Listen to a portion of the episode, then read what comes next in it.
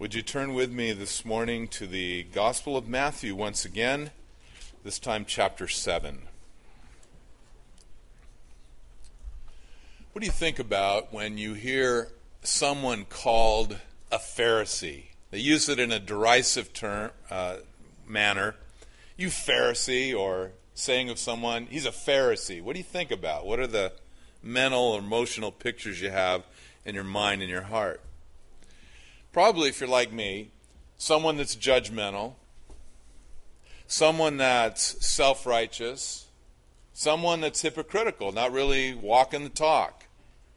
Those are the ideas that we have in our minds when we derisively refer to someone as being like a Pharisee.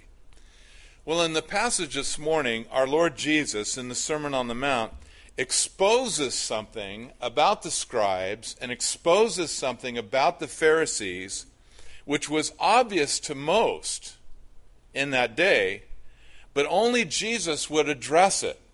He would be the only one that would really point it out. And their problem, the Pharisees' problem, the scribes' problem, they were hypocritical judges of others. They were hypocritical judges of others. And this attitude shows up all throughout the Gospels. Like, for example, that time when Jesus told the story of two men that went up into the temple to pray. One was a tax collector, and one was a Pharisee. Well, this is how the Pharisee prayed. He said, God, I thank you that I'm not like other men. I am not an extortioner, I'm not unjust, I'm not an adulterer, I'm not even like this tax collector. I fast twice a week. I give tithes of all that I possess. That was his attitude about himself and about others. And Jesus later said of him, Everyone who exalts himself will be humbled, and whoever humbles himself will be exalted. This is a man in this parable that exalted himself, and as a result, felt it necessary to put down others. The Pharisee, prototypical. Then there's the story of the man born blind in John's Gospel. Uh, this man was speaking about Jesus after he got healed. And he said, If this man, speaking of Jesus, were not of God, he could do nothing. Well, the Pharisees heard what he said. And they said, You were completely born in sins. And you're teaching us? That was their attitude, is that others, other than them, were born completely in sins. The inference was they were not they felt themselves superior. Then there's the other example in John's Gospel in chapter 7. When the officers and the chief priests came to Jesus and said of Jesus, No one ever spoke like this man. No one. We've never seen anything like it. And then the Pharisees responded, Have any of the rulers or the Pharisees believed in him? And then speaking about every single person in Jerusalem, the crowd, but this crowd that does not know the law is accursed. That was their attitude. This crowd doesn't know the law. They're accursed of God. These people, they're completely born in sins. They have no right to teach us, and so on and so forth. And it's with that as a background that we see Jesus teaching his disciples in Matthew chapter 7.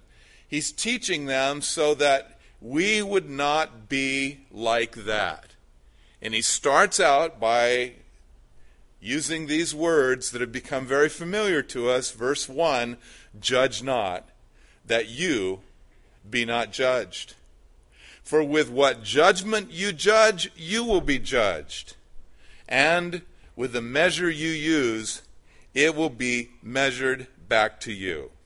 Well, let's stop there and look a little bit as to what Jesus was talking about here.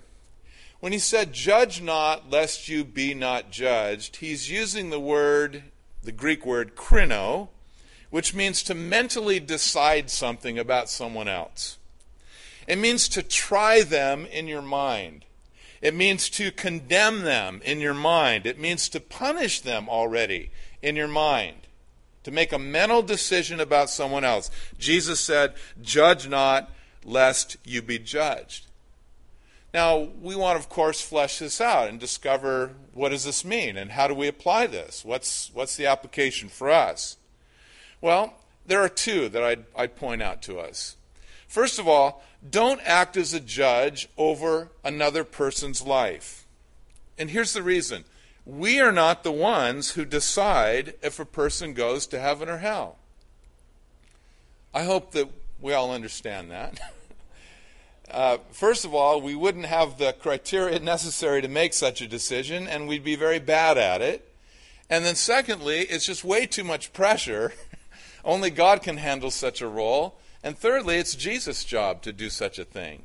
He's the only one that has the capacity and all the information necessary to decide if a person goes to heaven or hell. So we don't act as judge over a person's life. Caveat though, we can determine we can share with people the criteria by which God will decide whether they go to heaven or hell, but we're not the ones that decide it. Do you see the difference? We share with them the criteria by which God has decided whether a person will go to heaven or hell, but we're not the ones that decide ultimately whether an individual does go to heaven or hell. James said in chapter 4 verse 12, there's one lawgiver who is able to save and destroy. Who are you to judge one another? Jesus said, as the Father has life in himself, so he has granted uh, the Son to have life in himself, and he's given him authority to execute judgment also. So when we say don't act as a judge over a person's life, we mean we're not the ones who decide if a person goes to heaven or hell. Also, it, it, it can mean that we're not like Job's counselors who believed that they understood the reason for Job's suffering. And I think it's one of the cruelest sections of Scripture this, this poor, suffering servant of God, Job, a righteous man, who did nothing to, to uh, bring on the catastrophe and the suffering in his life, losing his children and his possessions and his health and, and all of those things that happened to him. And then his friends came, and they were great counselors as long as they sat near Job and empathized with him. But as soon as they opened their mouths and began to say something, they ceased to be good counselors. Because their opinion was that Job was suffering because of the sin that he had committed. And they were wrong. God corrected them at the end of the book. They were wrong about that.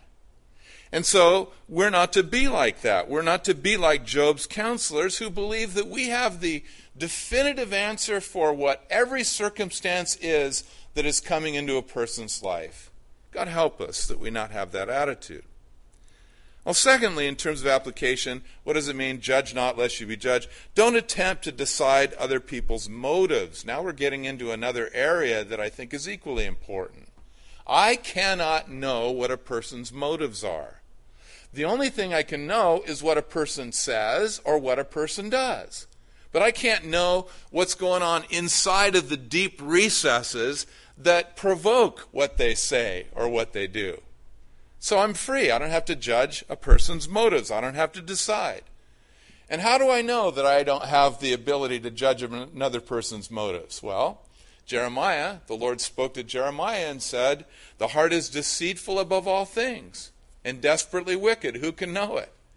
And then the passage went on to say, I, the Lord, search the heart and the minds, and I give to everyone according to their deeds. So the Lord's the one that searches the heart. He's the one that searches the minds. He's the one that knows the motives. We don't. So we don't judge another person's motives.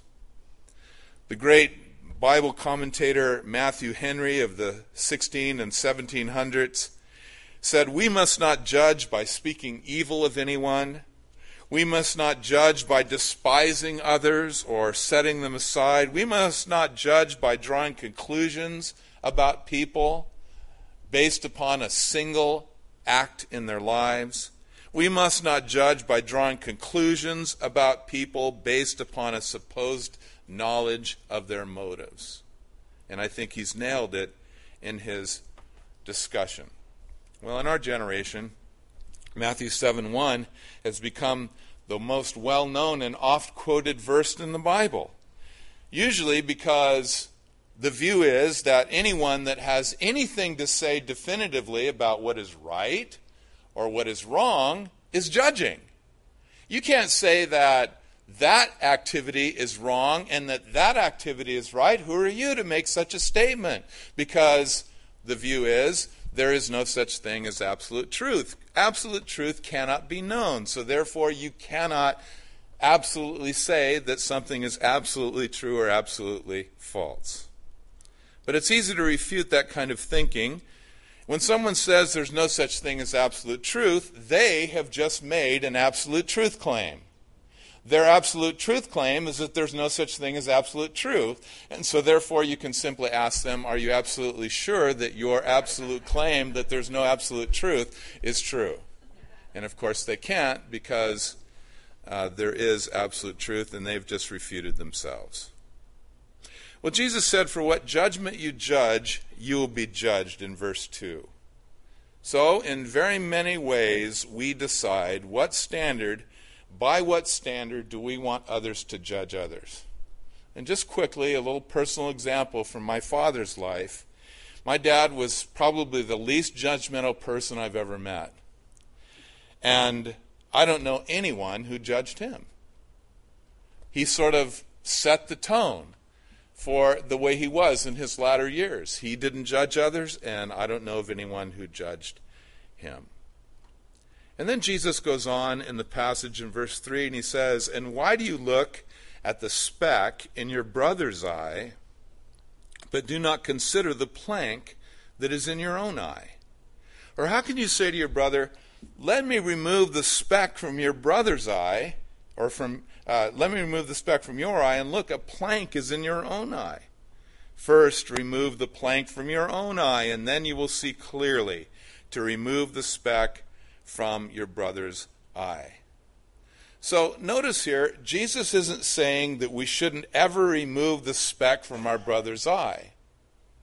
He's not prohibiting helping one another with flaws, which is what a speck is a speck in someone's eye, a piece of sawdust, perhaps a little splinter of wood. A little speck in someone's eye might be a flaw that's in their life. Jesus isn't saying never correct anyone, never rebuke anyone, never exhort anyone, never try to help anyone with their weaknesses and flaws. He's not saying that. What he is saying is that before we do that, we must first remove the plank or the log out of our own eye. We've got to do that hard work first. And why is that? Well, it's important because, as Paul said in Romans 2 1, oftentimes when we judge others and try to help them, unless we've pulled the, lo- the log or the beam out of our own eye, then the thing that we notice about others is the very thing that we're doing ourselves. We tend to notice our own weaknesses when they show up in others unless we've done the work of pulling beams and logs out of our own eye first. Only then can we see clearly, as Jesus says here, to do the work of pulling the speck out of our brother's eye.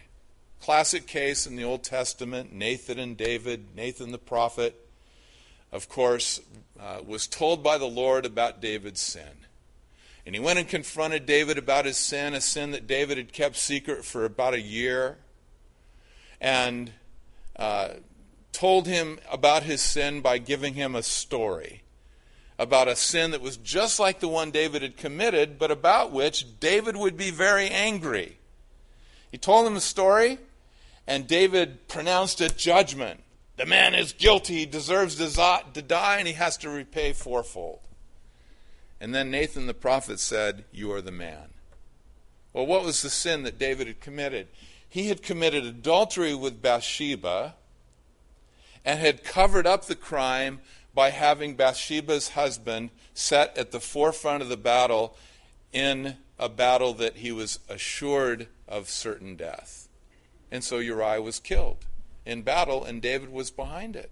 It was his fault. David drove that boat, and so Uriah was killed. Well, the story was about a man who was very wealthy, and there was a neighbor who had nothing, and the neighbor had one little ewe lamb, and that was his prized possession, like a pet to him, like a daughter to him. And the rich man had all kinds of flocks, and he had friends come and visit, and he wanted, of course, to feed them and be hospitable, and so he took that poor man's ewe lamb instead of a lamb out of his own flock, had it killed, and he fed it to his neighbor. When David heard that story, he said, The man deserves to die for doing such a thing.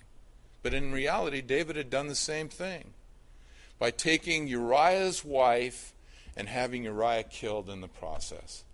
David recognized the sin in the story because it was his own sin. He hadn't first pulled the beam out of his own eye so that he couldn't see clearly to make judgment on the position. Like in this graphic that Mike drew up for us last week. Let me remove that speck in your eye, and there's a beam right there in our own eye. That's what we have to be careful of. Now, keep that up. Here's another little thing that we have to be careful of and note. Matthew 7 1 can't be used, or this whole passage that we've just read can't be used to escape rebuke or correction. In other words, somebody comes to me and says, You know, Bill, I've noticed that you drive too fast on Highway 17. And I think you're not being a good witness, and you've got that little bumper sticker on the back that says Jesus is the truth, and I think that you're a bad witness because of the way you drive. I can't say to that person, Brother, pull the beam out of your own eye, and then you'll see clearly to remove the speck out of my eye. How fast do you drive? And I can't fire it back at him as a way to deflect from the criticism. But isn't that oftentimes what we do?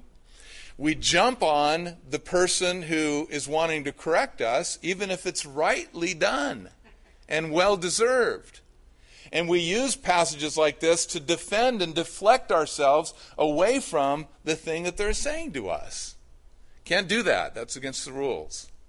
We have to be humble as much as we can ourselves and determine the truthfulness of what's being said to us and take it to prayer and ask the Lord to show us how we should handle that correction. Amen? All right. Well, Jesus is talking about in this whole section this morning, he's talking about spiritual discernment. So here's another example of it in verse 6 Be discerning as you share God's truth.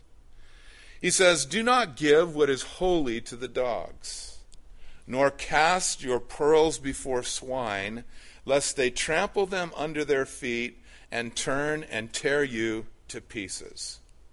Do not give what is holy to the dogs, nor cast your pearls before swine, lest they trample them under their feet and turn and tear you to pieces.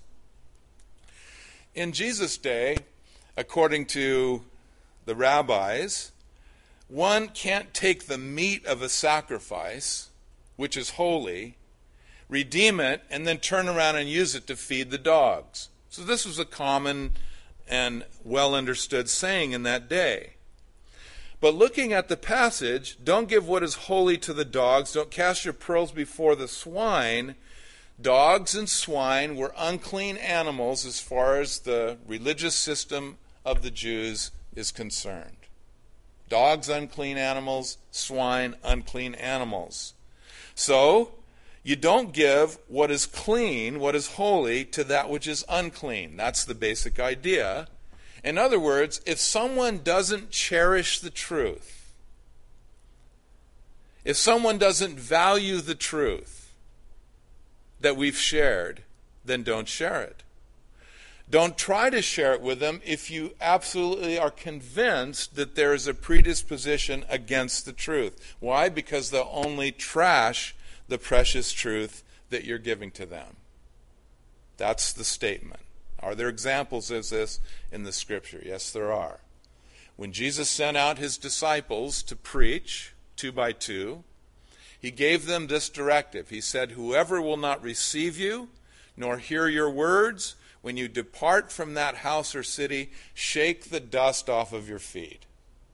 In other words, don't stay there if you're unwelcome and they don't want to hear you. They don't want what you have to say. They don't want this precious truth, the holy thing that you're sharing with them. Then don't try to force the issue. Simply leave that community, shake the dust off your, off your feet, and go somewhere else where they are open and appreciative of the truth. There's another great example in the book of Acts, in the 13th chapter, when they were at Antioch in the area of uh, Galatia. And on the first Sabbath day, Paul and Barnabas and the missionary team preached the gospel with great effectiveness. And there were many who were interested, and many Gentiles were even interested in hearing the truth. And then a week went by, and the next Sabbath day, the whole city, which was made up mostly of Gentiles, non Jews, the whole city came to hear the word of God from Barnabas and from Paul. But the Jews, who the week before many of them had rejected the truth, when they saw, the multitude of Gentiles that were gathered there to hear Paul and Barnabas, well, they were filled with envy. And so they began to oppose the things that Paul was saying. And opposing the things that Paul was saying, this is what Paul and Barnabas said to them. They grew bold, and I'm reading from the passage. And they said to the envious Jews who were starting to resist the gospel being preached by Paul and Barnabas, they said it was necessary that the word of God should be spoken to you first. Remember, the gospel is the power of God to salvation to all who believe, to the Jew first, and also to the Greek. Paul said it was necessary that we preach the gospel to you first. But since you reject it, and judge yourselves unworthy of everlasting life, we're going to turn to the Gentiles. So, what did they do? They didn't stay there and try to insistently coerce the Jews into believing. They said, Listen, you don't appreciate these pearls that we're giving you. You don't appreciate the truth that God Himself has sent us to proclaim to you. Therefore, we're not going to stay in this situation. We're going to turn to the Gentiles and minister to those who want what we have to say. And that's the proper application of this verse. Don't give that which is holy to the dogs, neither cast your pearls before swine, lest they turn and trample them under their feet. That's the important application. Now, here's another danger, because all of these little things that Jesus says here are dangerous to us because we have a flesh and we have a mind which has all kinds of insidious little plans, and we can turn these things and twist them and make them so that they don't mean what they really do mean.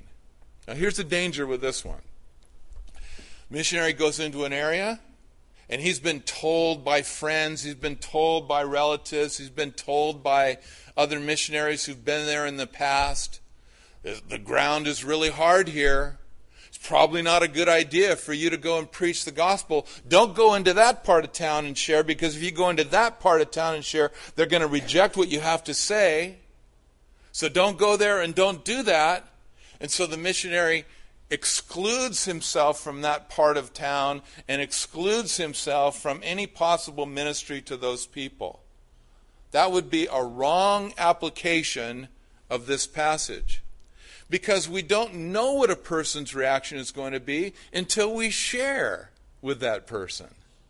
We don't know how people group is going to respond to the message until we give them a chance to hear it.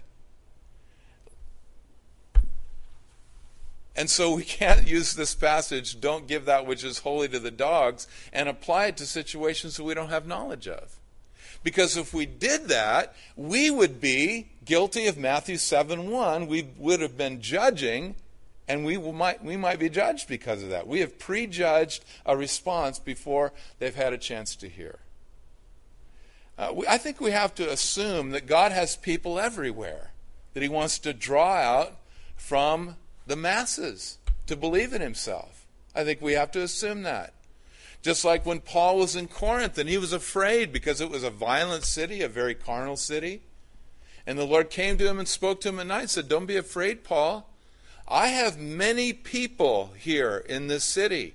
No one's going to lay a hand on you to harm you. Well, if you just showed up in Corinth and got off the boat and started to hang around, you'd see a pretty dangerous situation. And you wouldn't conclude that this is a place that's really open to the gospel message, and it might cause you to get on the boat and go someplace else before you even had a chance to speak. And that would be a mistake. Because there was a great work of God that he did in that city of Corinth because of an obedient apostle. Uh, ben is going to be heading over to the west side with a team of people from this church to start a fellowship over there sometime after March.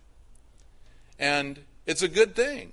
And the great thing about what Ben is doing and the others that are going to be going with him is that they're assuming that there are people there that want to hear the gospel and that want to come to Christ and that they're going to be effective. And I think that's the right approach to take. It would be easy to say, oh no, the West Siders, man, they don't want to hear anything about the truth of the gospel. You know, over here on the east side, now we're real open. But on the west side, nada. Well, that's not true. How can you know unless there's been an attempt made? And so the application of the thing uh, is important for us to pay attention to. Well, a lot of times it's hard to decide, isn't it? About how to press or not to press on a situation. Well, we need wisdom, don't we? Verse 7 tells us that we should find what we need from our Father in heaven. Jesus said, Ask and it will be given to you. Seek and you will find. Knock and it will be open to you. For everyone who asks receives, and he who seeks finds, and to him who knocks it will be opened. For what man is there among you who, if his son asks for bread, will give him a stone? Or if he asks for a fish, we'll give him a serpent? If you then, being evil, know how to give good gifts to your children, how much more will your Father who is in heaven give good things to those who ask him? And I think the very first application of this section that we've just read is in reference to chapter of verse 6. I mean, this is a hard thing. Don't give that which is holy to dogs. Don't cast your pearls before swine. I need wisdom. I need spiritual discernment. I need discretion to know how the Lord would lead and direct my life. And so, where do I get it? Well, I get it by asking the Lord.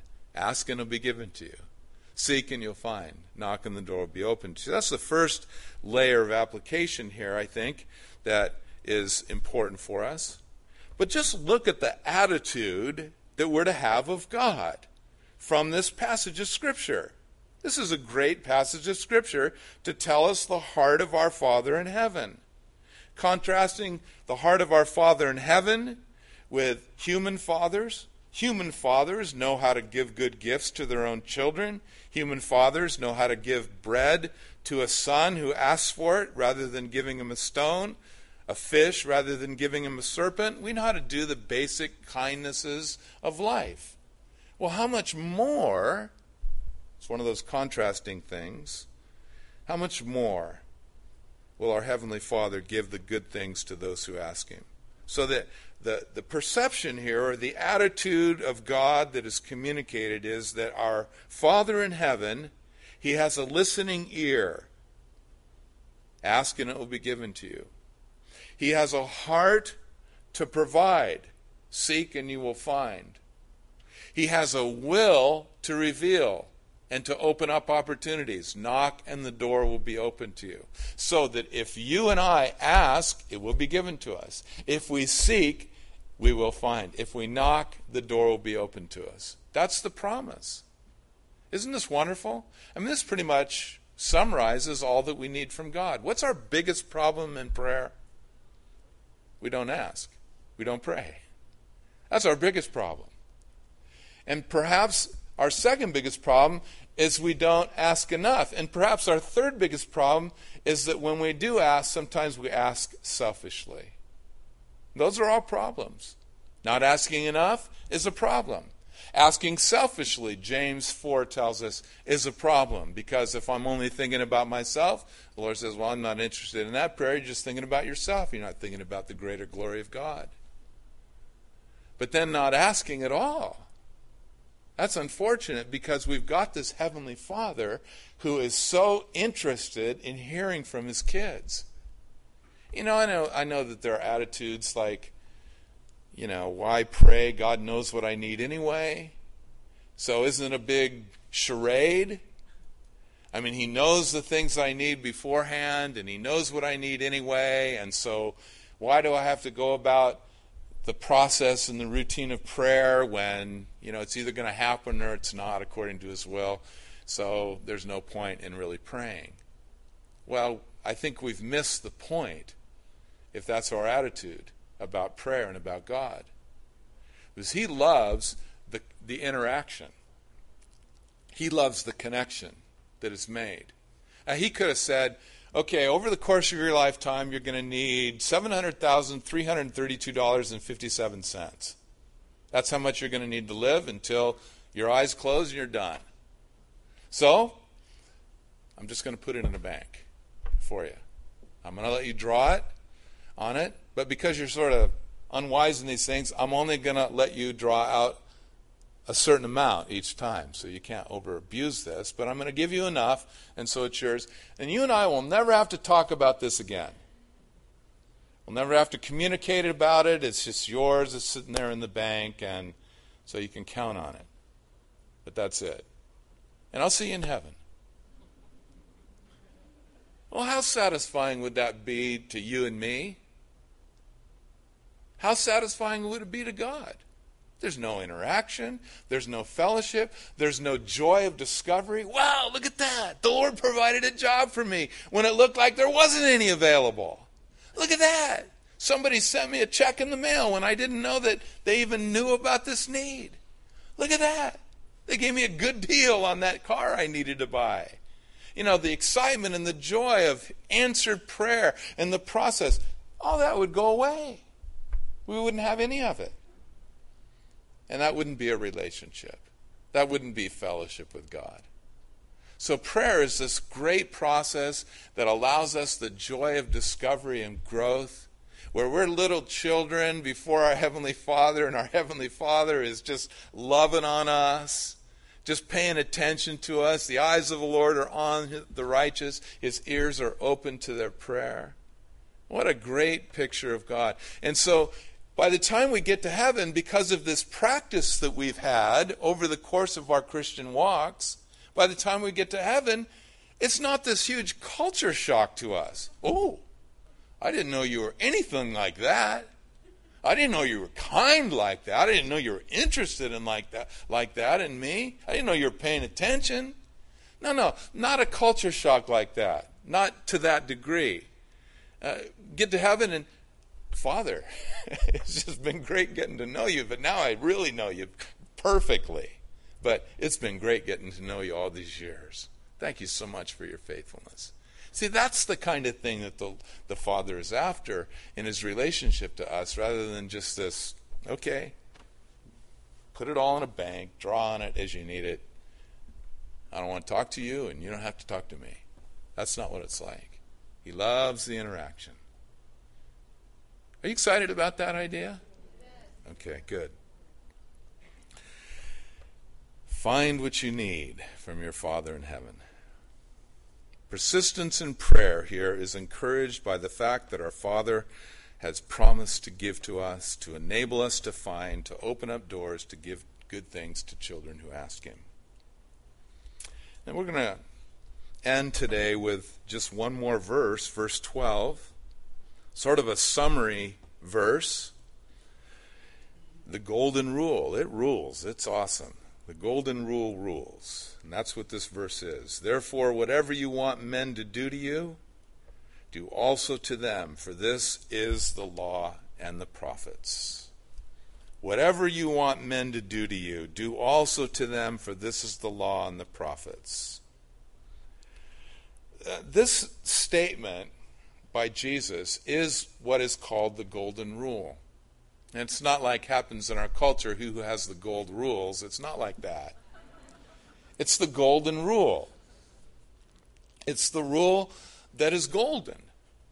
It's it's behind all of the biblical ethic and morality that God has to share with us. It's the core of everything. It's the bottom line of life. And it's really, as Jesus said, the essence of the law and the prophets. He said, Whatever you want men to do to you, do also to them. This is the law and the prophets. This is the essence of what the law and the prophets were trying to, was trying to communicate. And the rest of the Bible amplifies this statement and expands it and makes it clear to us. So, how do I treat others? This, this is the statement how to treat others. Whatever you want men to do to you, do also to them for this is the law and the prophets. Now, to, to apply this in real life sometimes takes discrimination and discernment. I'll give an example. It's very current with me right now.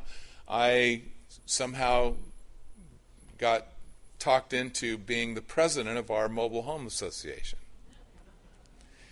Okay, so there are situations that come up. The parks have rules and, you know, things that everyone, all the residents have signed an agreement to obey these rules. But there are situations that come up where individual residents break the rules. And sometimes it's to the great inconvenience of other residents in the park. And we have a couple of those we're dealing with right now. So, as the president, what do I do? I mean, my empathy wants to be kind and gracious and forgiving and let the person off the hook. You don't have to obey the, word, the rules. I understand your extenuating circumstances and all of those things. And if I were in your shoes, I would certainly want you to be merciful to me. So, do I apply the golden rule that way and say, okay, since I would want you to be merciful to me, if I were in your shoes, I'm going to be merciful to you. And I'm not, I'm not going to let you I'm not going to make you obey the rules? Or do I consider the other 59 residents that own mobile homes in the park and realize that the rules are there so that they can have a park that they want to live in and actually is safe and, and uh, you know, a nice place to live? Do I consider them? Well, if I'm one of those residents, I very much want my president of my association to act decisively with regard to the rules so that I can continue to live in a safe and reasonable environment because that's why I bought into this park. You see the dilemma? Sometimes it takes some discernment and understanding to know how to apply these different situations. But the basic of it is whatever you want men to do to you, do also to them. This is the law and the prophets. Now, it's also true to say, in commenting on this golden rule, that in almost every case, in other world religions and in other philosophies of life, when they attempt to state the golden rule, they usually state it in the negative. And so this is how the golden rule reads for them. What you don't want others to do to you, don't do to them. And so it's stated in the negative. But Jesus doesn't state it in the negative, he states it in the positive. And I would propose that stating it in the negative is a much inferior version of the golden rule than is stating it in the positive. Because I can say, well, you know, I don't want anybody to hit me on the cheek, so I won't hit anybody on the cheek. Well, that's good not to hit people on the cheek. But that doesn't say anything about my need to actually love that person. I've just avoided hitting on the cheek. So am I doing my duty? I've just avoided swearing at you. So I, am I doing my duty? Have I gone beyond that and been kind to you and said things that are affirming and encouraging to you? You see, the golden rule, as Jesus gives it to us, is a positive thing. Whatever you want men to do to you, however you want to be treated, by others in a gracious, kind, and truthful way, do also to them. This is the law and the prophets. As opposed to the negative way of stating, stating it, what you don't want others to do to you, don't do to them. So, some examples. I don't want to be used by people, so I won't use others. I don't want to have anything stolen from me, so I won't steal. I don't want to be criticized, so I won't criticize. I don't want to be lied to, so I won't lie. I don't want to be hated, so I won't hate. Those are all negative, and they're good. I mean, I don't want to hate anybody or any of these things, but it's still stated in the negative. But put it in the positive. I want to be helped, so I'll help others. I want to be accepted, so I'll accept others. I want to be told the truth, so I'll tell the truth. I want to be comforted, so I'll comfort. See, it's a, it's a way beyond the negative statement of it to look at it that way. Example in the Old Testament, there's a, an interesting law in the book of Exodus for Israel. And the law goes like this If you meet your enemy's ox or his donkey going astray, you will surely bring it back to him again. You're out and about and you see the donkey of your enemy or the ox of your enemy just kind of wandering out in the field or out in public places. Put a rope around the neck of that beast and take it back to its owner. That's the law. The question would be why should I do this for my enemy if he's an enemy? Because if I owned an ox or a donkey that had gone astray, I would certainly appreciate it if they did that for me. So, what Jesus is teaching is simple, but it's profound. He's saying to us, This is the way I want you to love. This is the way I want you to relate to others. If any situation in life comes up in which you need to relate to others, put yourself in their shoes and think about how you'd want to be treated and then treat them that way. What would happen if every confessing believer in Christ actually lived this way? What would our culture and our world be like? It would be, I would suggest, a, striked, a striking improvement over what we have now. Because this is the, the golden rule. This rule rules. It's the golden rule. It's the rule that's golden. Now, how does this happen? How does this kind of law get lived out in my life? Well, first of all, by understanding it and realizing that this is this is the ethic that I that I need to learn to live my life by. God help us. And then secondly, relying regularly, daily upon the Holy Spirit of God to produce it in our lives. Remember what Paul said in Romans chapter 8, and I've come back to this a bunch of times. The righteous requirement of the law is fulfilled in us who do not walk according to the flesh, but according to the Spirit. What is the righteous requirement of the law? Just as you want men to do for you, do also for them. This is the law and the prophets. That's the righteous requirement of the law. So, how is this righteous requirement of the law fulfilled in me? By understanding it, that this is the ethic by which we live, and then secondly, by relying upon the Holy Spirit to make it real in our lives, moment by moment, day by day. And because we all live in a world that is fallen, and because we all have flesh, and because we all have a devil that opposes us, this is going to be really hard to do, but not impossible. It's going to be a wrestling match within our souls, but not impossible.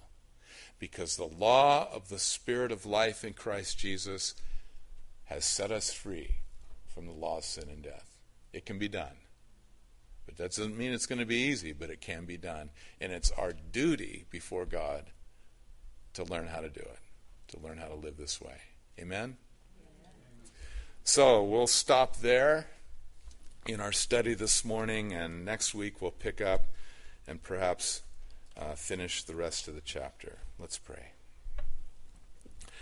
Lord, we thank you for this uh, time in the scripture this morning. And Lord Jesus, boy, you know, just in our mind's eye, seeing ourselves sitting on that mountainside with you and having you open your mouth and share these things. And we jot them down, we write them down feverishly on a piece of paper or a tablet, and then we go away, and it takes us years to unpack it all and to learn how to apply it and live it. Uh, we thank you for how profound your word is, Lord Jesus, how profound your truth is. No one did ever speak like you. No one has, no one ever will. You're the King of kings and the Lord of lords. And we would also say to you, Lord, that as we look at your standards, we recognize that we are inadequate and we are also not faithful to do it. We're, we're not perfect people. You know our flaws. You know how we fail. And we thank you for your grace that covers us and strengthens us and forgives us.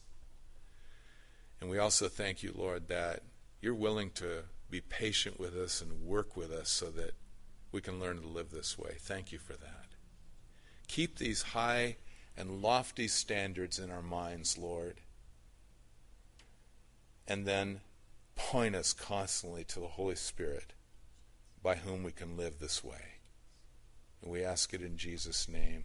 And as we're continuing to pray, just a word of encouragement for anyone here this morning who hasn't ever met Jesus as his Savior or as your Lord. And you don't know if your sins are forgiven. You hear these things and they're high and lofty standards, and you don't know if your sins are forgiven. You don't know if if you have actually received the forgiveness that God has offered through Jesus. Well, you can be sure this morning if you accept Him into your life and you open your heart to Jesus. God sent His Son to die on a cross so that we can be forgiven.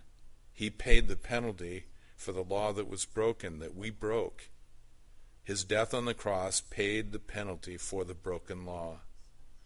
And if you believe in Him and trust in Him, and believe that his death was for you and that he rose from the dead for you, if you really believe that, the Bible says that you'll be given the gift of eternal life. Is there anyone here this morning that would like to make that commitment for the first time right now? Just raise your hand, and I want to have a word of prayer with you. Anyone this morning, you've never received Christ, but you want to right now, just raise your hand up high so I can see you, and then we'll have a word of prayer. Anyone this morning?